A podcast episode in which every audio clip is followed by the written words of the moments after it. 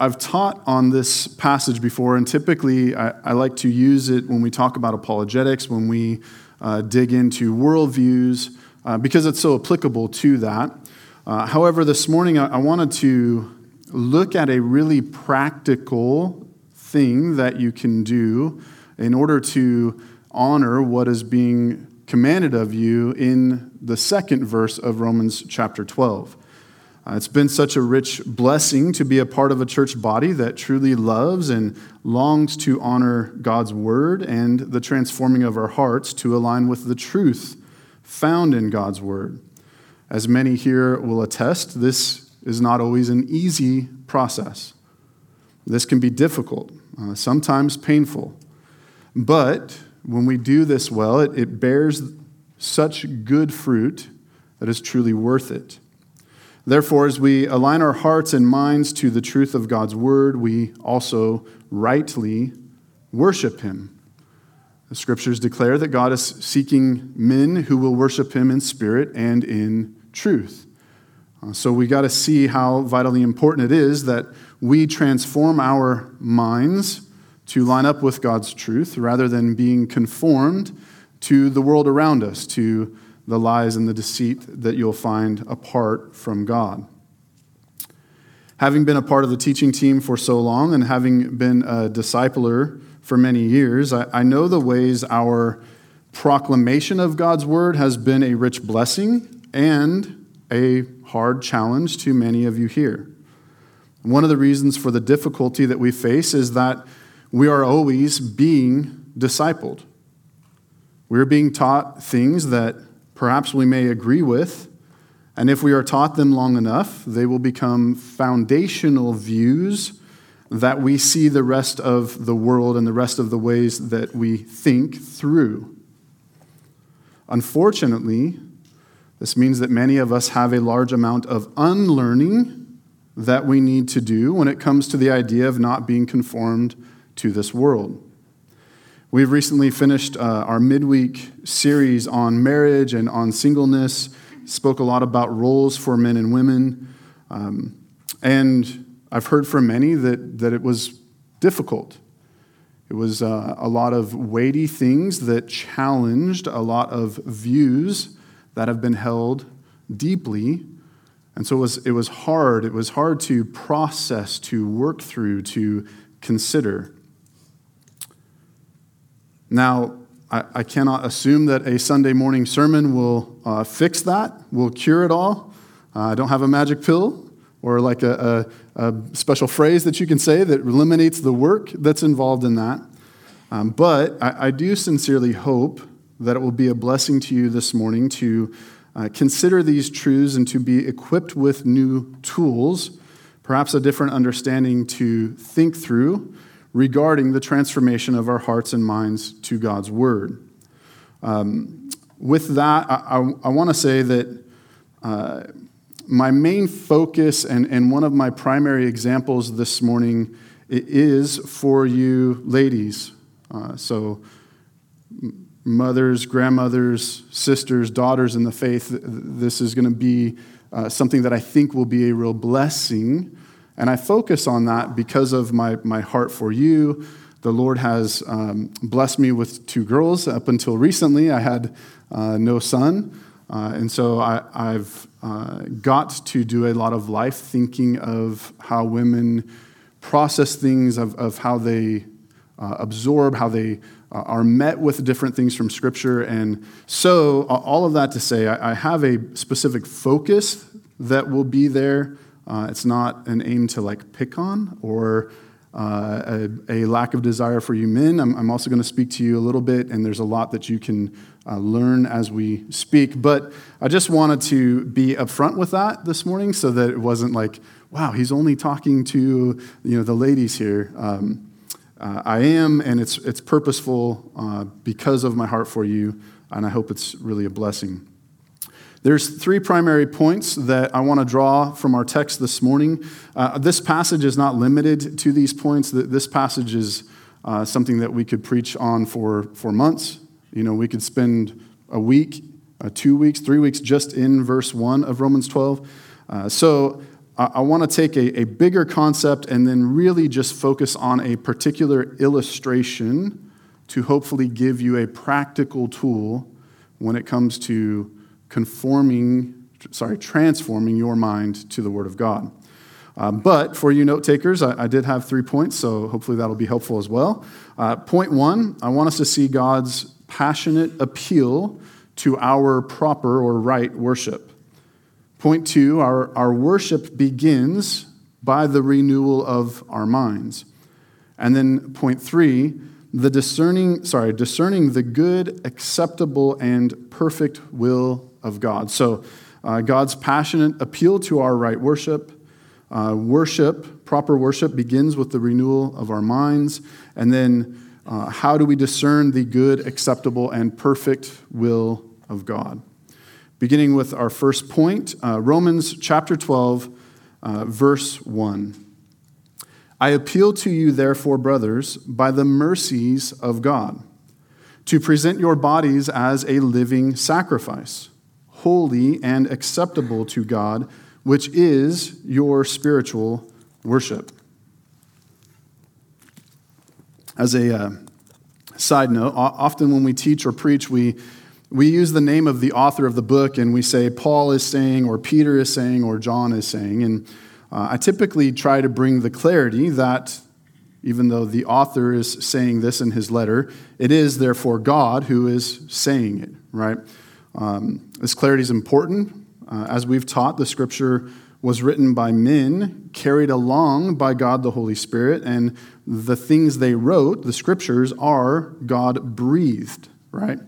So when you see Paul plead with you by the mercies of God, to do this thing, see God pleading with you, appealing to you by his own mercies to do this.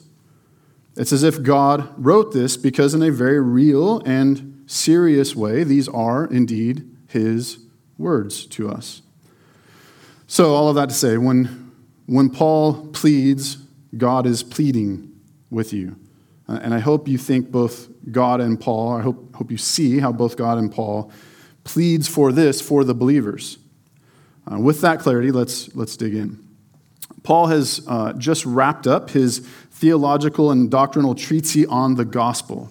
Uh, Romans 1 through Romans 11, he's unpacking it in great depths. He, he wants the, the Roman people, the people who are not a people of God, to really understand what this good news is, to understand what sin is, to understand their separation from God, uh, even, I mean, federal headship and God's sovereignty and salvation, Paul really unpacks so much in those 11 chapters.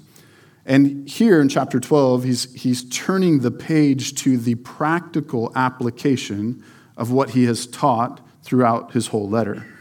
Uh, in fact, there's um, a therefore that our verse starts with, and, and it's specifically referring to the last verse uh, in chapter 11, um, but it's also encompassing all that he has already taught.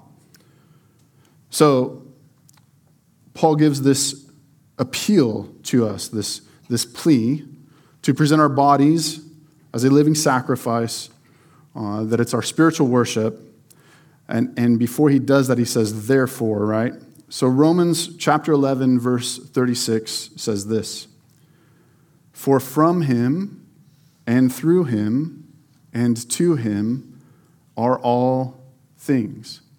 To him be glory forever. Amen. So consider all the truths taught in Romans up to this point. Paul ends this gospel treatise with the foundation for all of it, namely that it's all for Christ. It's all about Christ. From him, to him, through him are all things. To him be glory forever. Amen. Therefore, we are being appealed to to present our bodies as a living sacrifice, holy and acceptable to God, which is our spiritual worship. Now, notice here there's a mention of physical and spiritual, they're, they're uniquely connected in this verse. Paul says, present your bodies, physical, which is your spiritual worship. So, what we're going to consider this morning has practical application for both the physical and the spiritual life. This is Paul's way of saying present your whole self to God, all of your life as a living sacrifice to Him. When you read this verse, you should see that it is a, a loving encouragement, a plea. Uh, Paul uses the term brethren, which is a very affectionate term that Paul used for believers. It's a plea to sacrificial living. It's a plea to presenting our entire lives to God.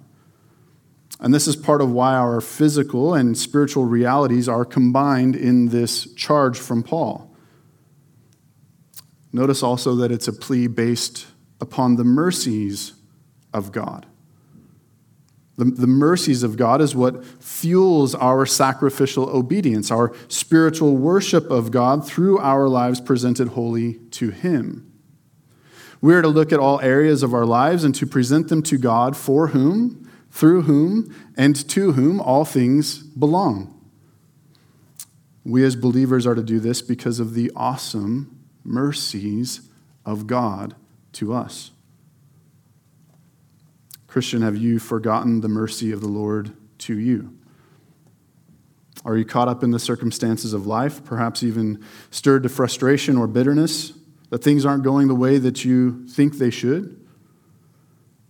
Perhaps it's because you've forgotten the mercies of God. Perhaps it's because you failed to remind yourself that His mercies are new each day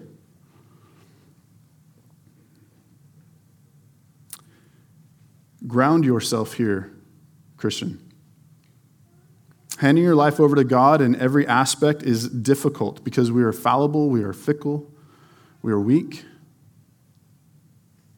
We come and hear the Word of God preached, and we sing with the congregation, and we pray together, and, and our hearts are, are kind of stirred to worship and, and enjoy the Lord. And then we get in the car, and, and maybe if we're lucky, we make it home before we shift our focus. And we put those things down. Mm, if you get cut off on the way home, you might not make it home before you shift your focus, right? And the reality is that we, we must we must shift our focus. We, we do have things that the Lord has blessed us with that we are to steward. Uh, so we can't just stay here and sing all day, right? Uh, we can't just stay here and pray all day. We do have things that we need to give our focus, our time, our attention to. Um, however, we we tend to see and enjoy those things and quickly change our focus to the worries and the cares of this world. We tend to turn to the things that the Lord has blessed us with and make it all about those things. You see, those blessings can be difficult at times. Ch- children are a sweet, sweet blessing. And parents, you can amen that they can be difficult, right? Yes, thank you. One of the reasons why I think that we struggle with those realities is because we are not thinking about the foundation of the mercies of God for us. I want to move to our next point, but I want to encourage you, believer. God's mercy shown to us through our salvation and the glorious gospel of grace with which He has saved us must, it must be our foundation. It should humble us to no end to remember that we deserve death for our sin. Yet God put that death upon his son in our place. If I'm ever tempted to think I deserve better, this gospel truth resets my prideful heart. And when we consider these things that God has declared as good and right and perfect and true, and if they rub us raw or they get under our skin, so to speak, the mercies of God should quickly humble us to slow down and consider that we are limited, we are fallible, and we can and often do hold views that are contrary to what God has declared to be true, to be for our good. God, who knows all things and cannot be wrong, has graciously condescended to our level to give us his truth, to give us revelation. And it is his mercy to show us why he created us and what brings him the most glory, uh, especially when he's calling us to sacrifice our lives for his glory. So, as we consider more of these things, let's, let's ground our understanding first in the beautiful mercies of God. All of the ways that God has shown his mercy to us, Christian, through our salvation and our ongoing life thereafter. Romans 12:1 I appeal to you therefore brothers by the mercies of God to present your bodies as a living sacrifice holy and acceptable to God which is your spiritual worship.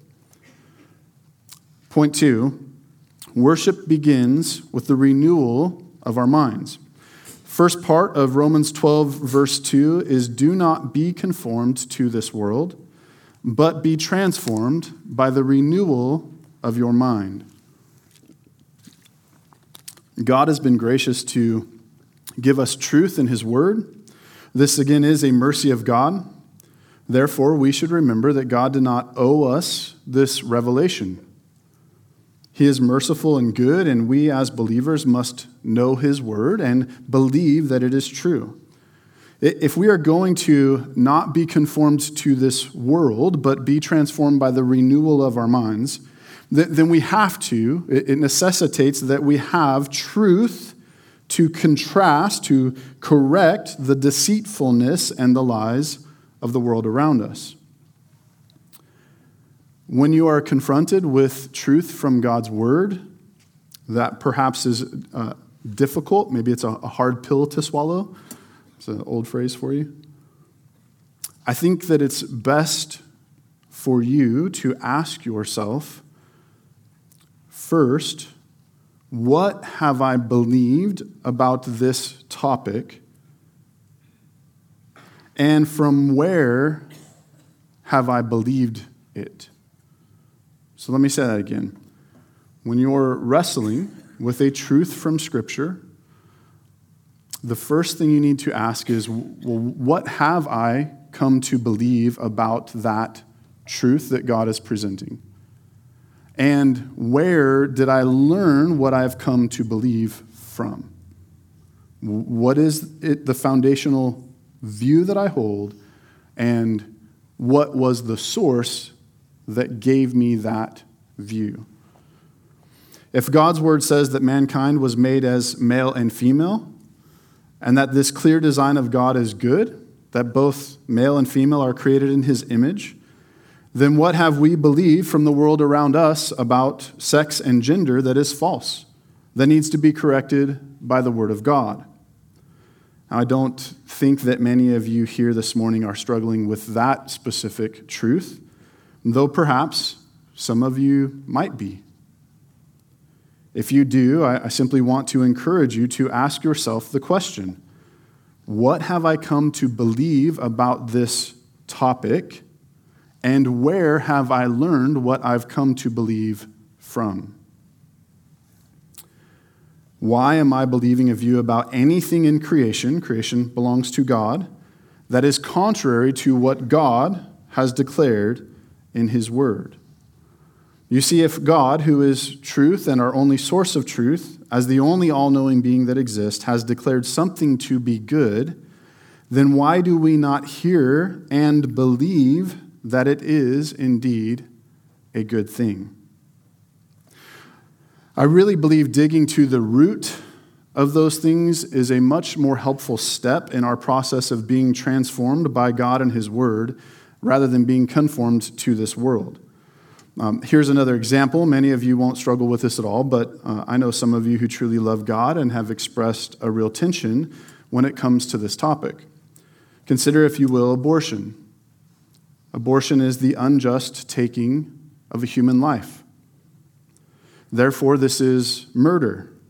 And God has declared that this is wicked and evil in His sight. We, as believers, must not hold a view that's contrary to that. Now, uh, the reality of the world that we live in means that there may be people here who have, for whatever reason, either had an abortion or held some view of abortion that was positive. And let me remind you, if that's you this morning, you need to go to the mercies of God. God's mercy is your foundation. When you consider those things, be transformed by the renewal of your mind with the foundation of the mercy of God. There is forgiveness from God for these sins. If He has given you faith, then Christ Jesus paid for that with His blood. You are forgiven. But we don't want to continue holding a view that is contrary to what God has declared to be true, acceptable, and perfect because we've had some experience. Perhaps we have some guilt or shame or conviction through it. And if you have dealt with this, I, I, I, would love to talk to you after the sermon. I would love to pray for you. I would love to encourage you. Uh, I would love to help perhaps uh, discuss the views. If you're struggling with the views, perhaps it's not something that you've done, but it's something you've really struggled with to rightly have a good view of. Um, but even if you don't talk to me afterwards, remember that Christ Jesus has paid for every sin of every believer, past, present, and future. And what you need most in this moment is to remember His mercies. His mercies are new each and every day. I think many times we wrestle with the things that we see in Scripture, and our first thought as believers, which is good, it, has the right, um, it has the right aim, but our first thought is, well, God has said it, and so I know that it's true. That's what I proclaim, so I, I just have to deal with it. Well, well, yeah, yeah, you do. You're not going to change God's truth by not dealing with it. God has declared it. It is therefore truth, and we must, as believers, do business with it. However, this type of looking at things that contradict our views is, is really very negative. It, it tends to create this strange kind of lasting struggle in people where they have to come back to the same topic again and again and, and, really i don't know why i don't like that but it's so hard for me. I, I really struggle with that. I, I don't like when i hear that from god's word it just doesn't sit well with me. And and i think it's probably because of the way you are or, or the way you've practiced looking at it. Well god said it and i know it's true so i just have to grit my teeth and bear it and just have to accept it and my hope is that the, the practical example of considering why you hold that view that's contrary to God's truth and where you got that view from will really help you to move forward in trusting God and believing what He said and seeing the goodness of it and, and keep you from that kind of long term cycle of wrestling with the same truth again and again.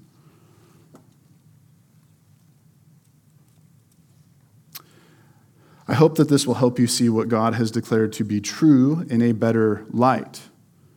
Not that his truth is dim, but that our hearts, which have held on to false beliefs, can cause us to see it dimly. So, just like I do in apologetics, I mean to encourage you to look at your foundation when you're considering these things. Let me say it this way when we consider the source of the beliefs that we've held, and we consider them against the source of truth that we have in God's Word, it oftentimes helps us to put away those false beliefs quicker and in a fuller, less begrudgingly sense. Um, when we see the, the beauty, the mercy, the grace of God and His gospel and what He's done and His sustaining us even when we were His enemies, and then we compare that to a world that's really wicked and corrupt and longing to destroy everything that God has called good. And we go, well, I've gotten this thing that I believe from here, and I've gotten this thing that I believe from here. You, you compare the sources.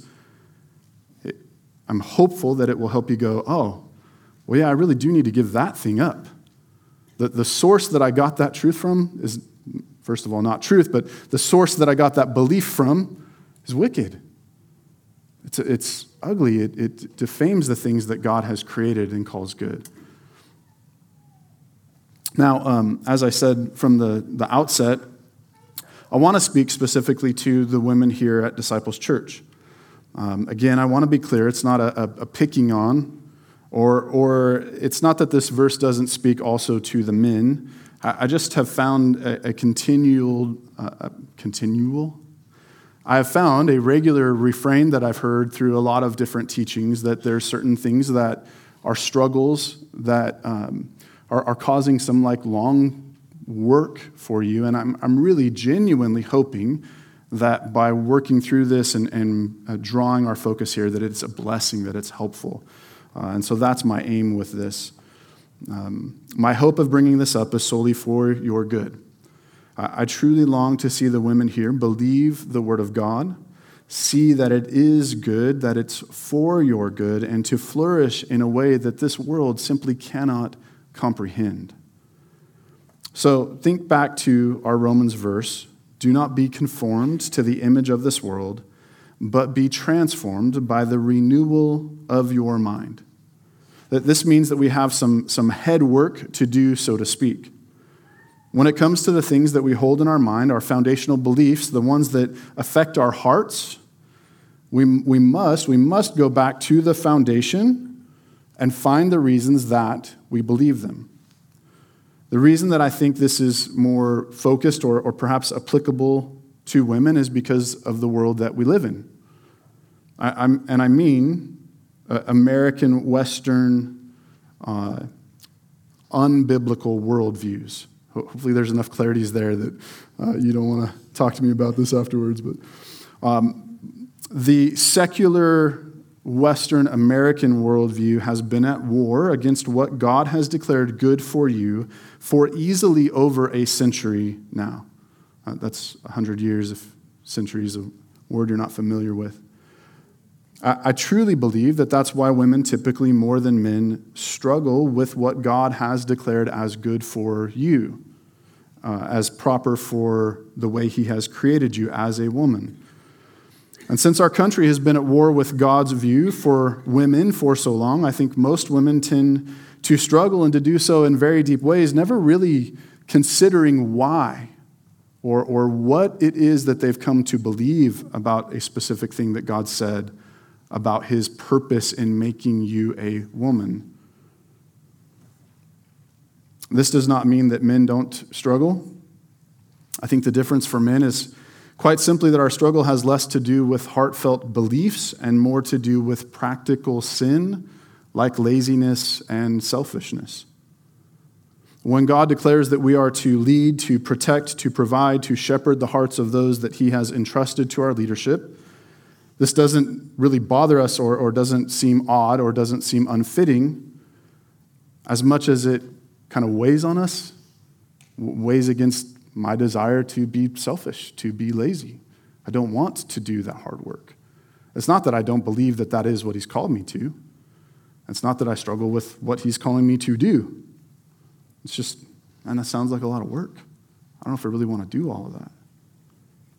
The difference that I've noticed between the men and the women is that the struggles come back to real foundational beliefs, and it makes the struggle of renewing our minds different for example, I, don't hear much from the men that they really wrestle with the duties God has commanded them to. Again, I, I, tend to hear that they don't want to, that they're being sinfully lazy, uh, that, that it's not as fun, that they don't see it as good because of the work involved.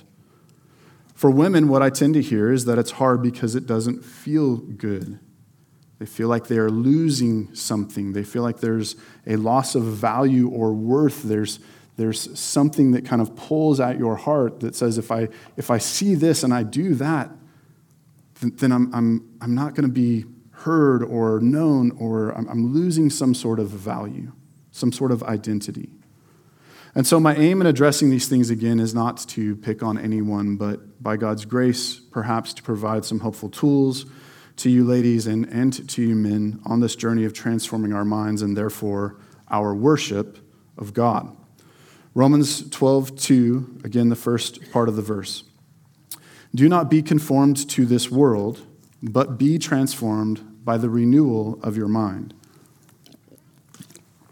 Notice in our text, there's a comparison. There's a conforming to this world, and then there's a, a transforming of your mind. For the ladies, I think this has more to do with your heartfelt beliefs and, and again, addressing why they are what they are and where they've come from.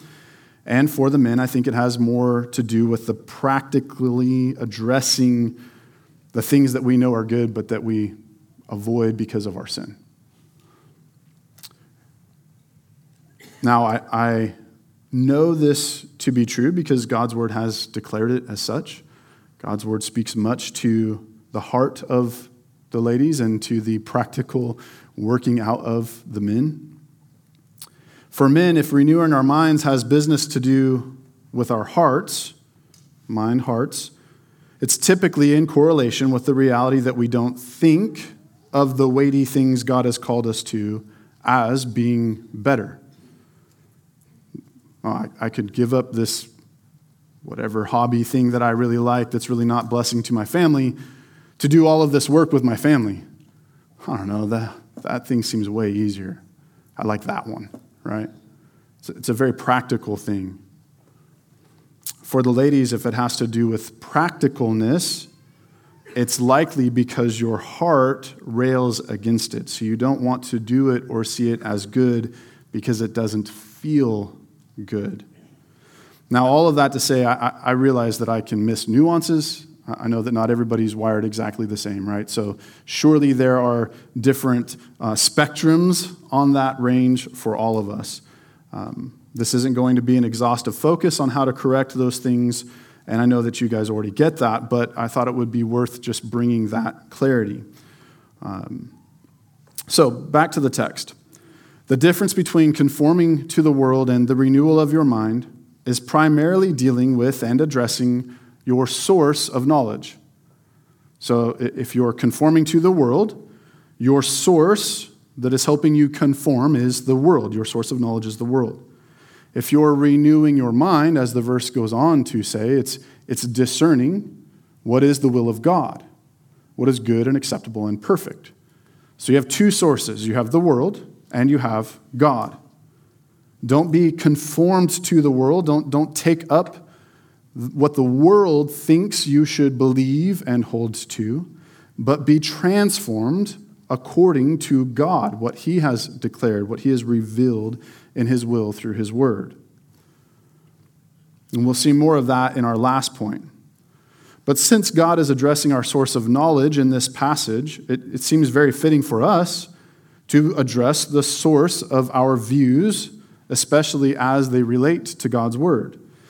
Uh, for example, if I were to take a poll from the ladies here, I, I wonder how many would love what God declares about the beauty of a quiet and gentle spirit.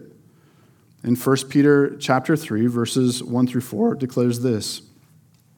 Likewise, wives be subject to your own husbands so that even if some do not obey the word, they may be won without a word by the conduct of their wives, when they see your respectful and pure conduct.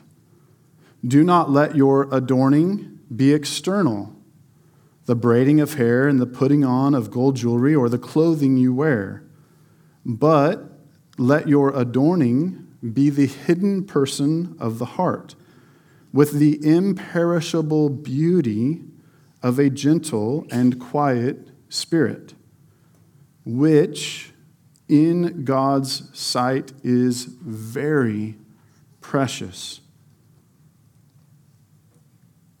God's word, which is truth, says that there is a beauty for women that never fades. It is imperishable. It does not grow old. It does not lose its luster, it doesn't grow wrinkles, it doesn't fade in color over time, it, it, doesn't change in shape or form. It's not just a beauty that never fades, ladies. It is a beauty that only increases with time and focus. It is a beauty that in God's sight is very precious. Scripture makes no mention of a man's action that God calls very precious. It's reserved for you. However, I'd submit to you that this is one of those passages that are really hard for most women to see as good and beautiful. And, and why is that? Well, let's go back to addressing what we believe and where we learned that belief from. For easily a century in modern American ideology has declared that for a woman to be quiet and gentle means that she is not valuable or worthy. The idea that this would not be good is nowhere rooted in God's word, but it has been preached to your parents and to their parents and to their parents and to their parents before them. When we consider that this view from our world has now bled even to such an absurd ideology that men can be women and women can be men, we see just how radically far the world's view of God's good creation of men and women for specific purposes and roles has gone. In fact, that source of knowledge, if, if that's a view you're holding, that source of knowledge can't even define what a woman is anymore, which is absurd. Consider the current press of the world around us. If there is no such thing as man and woman, then how do we carry on being fruitful and multiplying? Uh, it's a pretty major and absurd view. If the next two or three generations do not see the wickedness for what it is, we will, in a very short time, lose the beauty of God's design for men and women altogether. And this is why it's imperative, church, that as Christians, we see what God declares as good and we do real unwiring of false views we may hold so that we align back up. We are transformed by the renewing of our mind to what God has declared is good and right and true, perfect, acceptable. Christian women, if the idea that a quiet and gentle spirit should be the thing you strive for and grow into is hard, if it rails against what your, you, you feel in your heart or think in your head, I would encourage you not to simply begrudgingly put up with it and go, well, God has said it, so it just must be true. I don't think that's going to be very helpful for you. You miss so much when that is where you kind of focus your battle. Rather, ask yourself why you disagree. Ask yourself what view you have come to believe that is contrary to what God has said, and where did you get that view from? Who taught you that? Who discipled you to believe that what God has declared is good is actually bad. I do believe that if you do that type of work, if you really get to the root of those beliefs, uh, I believe that it will be a, a, sweet blessing to you. It will be very helpful for you.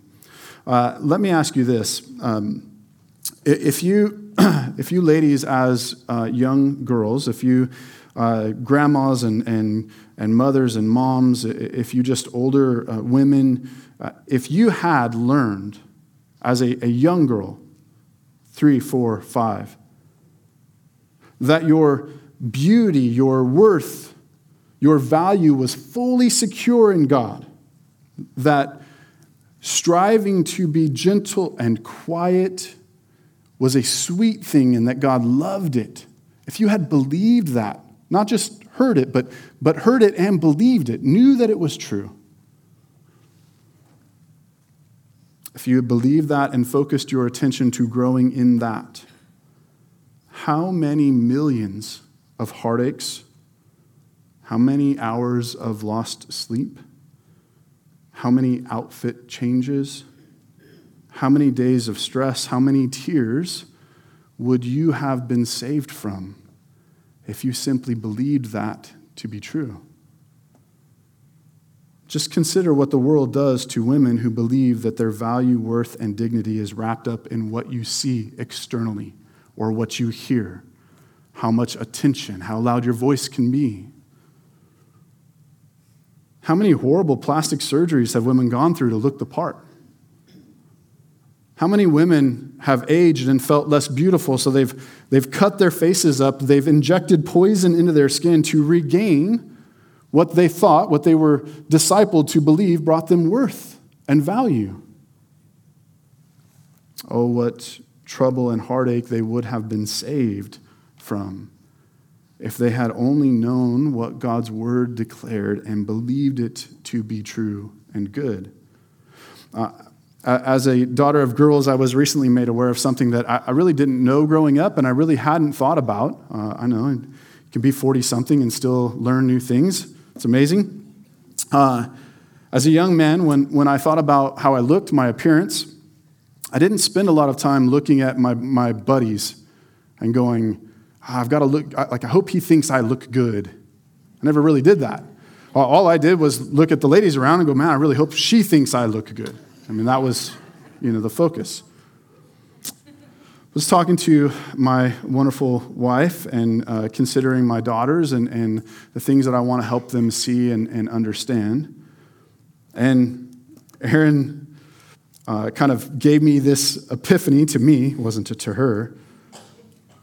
But she said that growing up, women spent, at least in her opinion, way more time worrying about how they looked how they compared, how their friends thought they looked, than they ever did about what the guys thought they looked like. Erin said, my, my biggest competition was not the guys that I was interested in, it was the, the girls that were my friends or that were in my people group that I hung around with. So there's a, a, a constant, constant pressure there to look, right, to this external adorning there's many times I hung out with my buddies and we looked ridiculous. Torn up clothes and dirty and filthy. We didn't care. I didn't have that pressure. Um, and I think that's why the Lord is so clear for you ladies. This, this truth that He gives you in His Word is not robbing you of anything, it is protecting your heart from a million heartaches. If you, if you believe that your beauty is wrapped up in the Lord, in, in growing in gentleness, not desiring to be heard, to be loud, to, to have external attention put on you.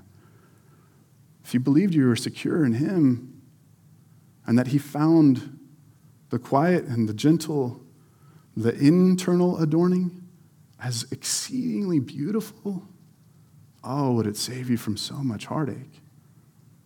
That's why it's good. God knows what He's doing, He knows what He's declaring. It is not to rob you of something. This uh, truth that my wife shared with me made me realize that if women had been taught rightly and truly believed what God declares in this verse, it would have saved them from so much heartache.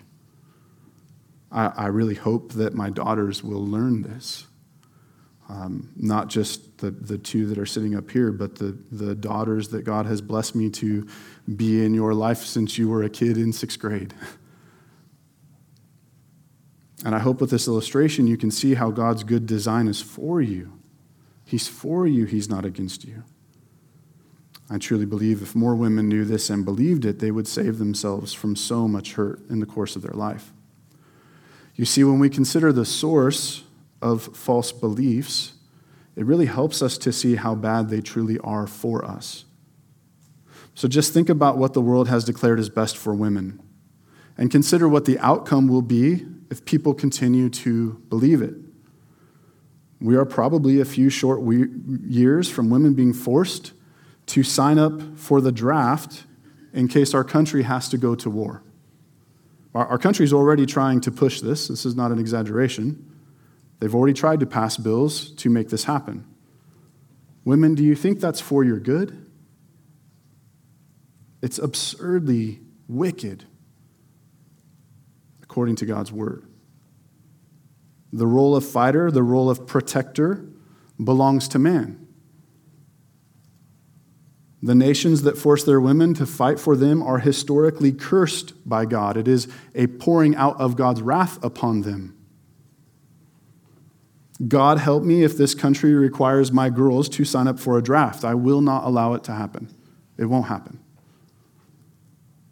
But think about it. How long has this worldview been pushed? How, how long have you been discipled to believe that that would be an okay or good thing?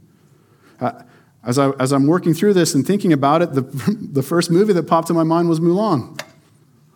Came out in 1998. I was 18. Remember watching it? I had all girl cousins, so I saw all of the princess movies all of my life. uh, and I liked it. There was bow and arrows in it, there's war. What guy doesn't like war? If you like this movie, as I once did, I am not trying to destroy the things you've enjoyed. But, for example, many of the women who are in here were not even born in 1998. So, for all of their life, the stories, the movies, the discipleship that the world has pushed upon them is that they should do whatever they want. They can pretend to be a man to go to war to protect their family. In fact, women taking on the role that God has commanded men to take, it's not only good, it's right. It has riches and glory. They become the hero. And if you want value, you've got to be the hero, right? I wonder how many men bled to death in wars for our good, and no one even knows their name. Not. It's not a hero stand that they get to be on, right? Now, take this one example and go back even further. This movie was based on a Chinese folk song written somewhere between 386 to 535 AD. AD. That's how long ago this story came about. In 557 to 589, they, they took this song and, and they wrote stories about it and made more songs about it. And so I've mentioned that for easily a century, this country has promoted things that are contrary to God's good design for women. But what we see when we peel this back even further is that the, the world's been promoting things contrary to what God has called good since the fall in the garden, since the temptation to Eve. Eat this fruit, you'll be like God. And I truly, truly hope that it's helpful for you to consider this. If you've spent your entire life being trained by a world um, that for a woman to be quiet and gentle is a bad thing, then no wonder you struggle with this beautiful truth from God's word. No wonder. All the arguments in your head, yeah, but quiet so I don't ever get to be heard.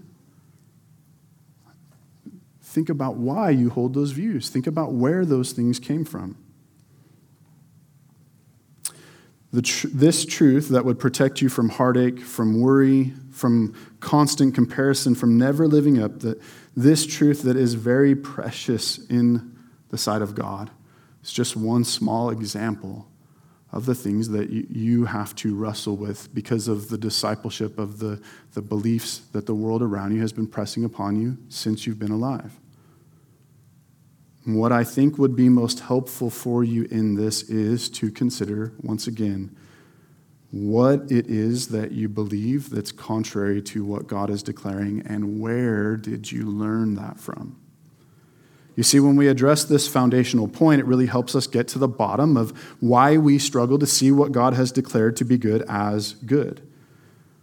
In this, take it one step further again and consider if you really trust the source that you've gotten this false view from in comparison to the source of truth we get in God's Word. For example, God sent his Son to die for wicked sinners and to bear the wrath that we deserve for our sin in our place. What has the world around you that promotes wicked views contrary to Scripture done for you? Are they even trustworthy? Even a little bit? That's a rhetorical question.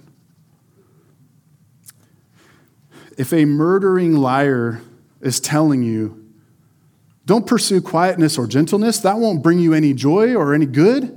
Don't do that. That's, that's ridiculous. Do you really want to believe that source? Or do you go to the Word of God to see clearly that this view that you've perhaps held is contrary to the truth of God who sent his Son for you? Honestly consider which one is more trustworthy. And this is meant to be a, a simple practice and, and a very practical thing that I hope will be a blessing in your efforts to transform uh, your mind instead of conforming to the world. It truly is my hope that this consideration will not only help you avoid conforming to the world, adopting views that are contrary to what Scripture says, but, but that it will bring you the greatest joy that you could have because it will increase your trusting of God's truth and relying upon Him for your joy. If God has declared it, we must know it and we must believe it, Christian. Which brings me to my last point discerning the good, acceptable, and perfect will of God. I'm going to read all of verse 2, but the focus is on the second half of the verse Romans 12, verse 2. Do not be conformed to this world, but be transformed by the renewal of your mind, that by testing you may discern what is the will of God, what is good and acceptable and perfect. The avoiding of conforming to the world and instead being transformed by renewing your mind is done through testing according to our verse? Well, testing what? Uh, whatever it is that you test, it must reveal to you the will of God. So, where do we find the will of God for us? We compare what we already believe and what the world has declared to us over and against what God has revealed as His will in His Word. Know your Bible believe what it says. If your Bible says that you are to sacrifice all your desires, men, for the good of your family and leading them well, then that is what is good and acceptable and perfect, because it is the expressed will of God unto us in His Word, and God is good, acceptable, and perfect. Now, there are surely more details or nuances that we could draw out there. However, if you think you'll find more joy in laziness rather than leading your family, God clearly tells you that you are wrong. You're settling for something less because you hold a false view. You need to transform your mind to the Word of God. I hope you get my point. Notice the last part of this verse declares that God's revealed will is what is good, acceptable, and perfect. So if it doesn't feel good, it's because somewhere along the line you have believed a lie. And it's warring, it's warring, battling against the truth of God's word. If it doesn't feel acceptable or perfect, it's still the same issue. Christian, the battle cry of the Reformation was semper reformanda, which is Latin for always reforming. We are always reforming our beliefs and our views to line up with God and His Word, which never changes, is never wrong, always true, always acceptable, always perfect. This is where we live as Christians, church. We must take even our deepest and longest held beliefs to the Word of God and make sure they line up. And again, this, this can be difficult. This can take some time. Often we are looking for ways to instead twist God's word so that it, it really lines up with what I think is best or true or right. And that's an erroneous way to do this work. It will leave you lacking beautiful truths from God for your good and for His glory. It's technically what we call eisegesis when it comes to unpacking Scripture. You're reading your views into a text instead of reading what the text is declaring out of it. Renewing your mind is not easy, but it is worth it. If I could save my daughters 10 heartaches by teaching them this truth, helping them see how good it is, that it's for their good, then praise the Lord. I want to do that. I want to do that for, for you, sisters, as well. I have zero doubts that if you see what God has declared as very precious in His sight, and strive for your beauty to be the hidden person of the heart, a gentle and quiet spirit, not needing attention or needing eyes or needing focus from others, but being satisfied in what God has declared is exceedingly beautiful to him, I have no doubt that you will not be let down. You will not come to the end of your race, ladies, and go, I wish I had been more flashy. I wish more people had given me attention. I wish I could have spoken up more and been louder and been heard. You won't stand before the Lord one day and say that, I promise you, because His word promises it. Men, if you give up the pursuits that you have in this world that do not benefit your family or honor the Lord so that you can focus more on leading and investing in your family, you will not reach the end of your days and say, I wish I had done more go kart riding or whatever that thing is. I can guarantee it because God has called us to something greater, something better than that. God's word shows us his will, and what he declares is good is indeed good. What he has revealed to us in his word, his revealed will for men and women is good, acceptable, and perfect because it comes from him, and he is good and acceptable and perfect. If you go anywhere else in this life for your knowledge, for foundational views of the things around you, you will be let down. Romans 12, 1 through 2. I appeal to you, therefore, brothers, by the mercies of God, to present your bodies as a living sacrifice, holy and acceptable to God, which is your spiritual worship. Do not be conformed to this world, but be transformed by the renewal of your mind, that by testing you may discern what is the will of God, what is good and acceptable and perfect. I pray that this will be really helpful for you. I pray that it's a rich blessing and that you, will be equipped with better tools to do this work. And pray that God would be at work in you because we are desperate for Him. Let's pray. Father, we come before you this morning and, and as we consider your word and uh, the, the work that we are called to do to, to present our entire lives as a uh, sacrifice to you, that, that everything that exist is from you and for you and to you. And so we as well are called to, to give up our lives, to, to lay them at the altar for you, so to speak. And as we consider those things, as, as we look at your word, as we wrestle through um, long held beliefs that are not in line with what you have declared, we pray, Lord, that your spirit would be changing our minds and our hearts. We pray for the wisdom and discernment to see the, the lies that we've held to for what they are. Help us, Lord, to see the, the good things that you have called good, that you have um, revealed to us in your word. Help us to see them as good. Help us to get out of our own uh, stubborn, ideologies or views. Help us to really pull the root of those things out of the ground and remove them forever, that we may enjoy your word, which we know is truth. For our good and for your glory, Lord, that we may rightly worship you. In Jesus' name, amen.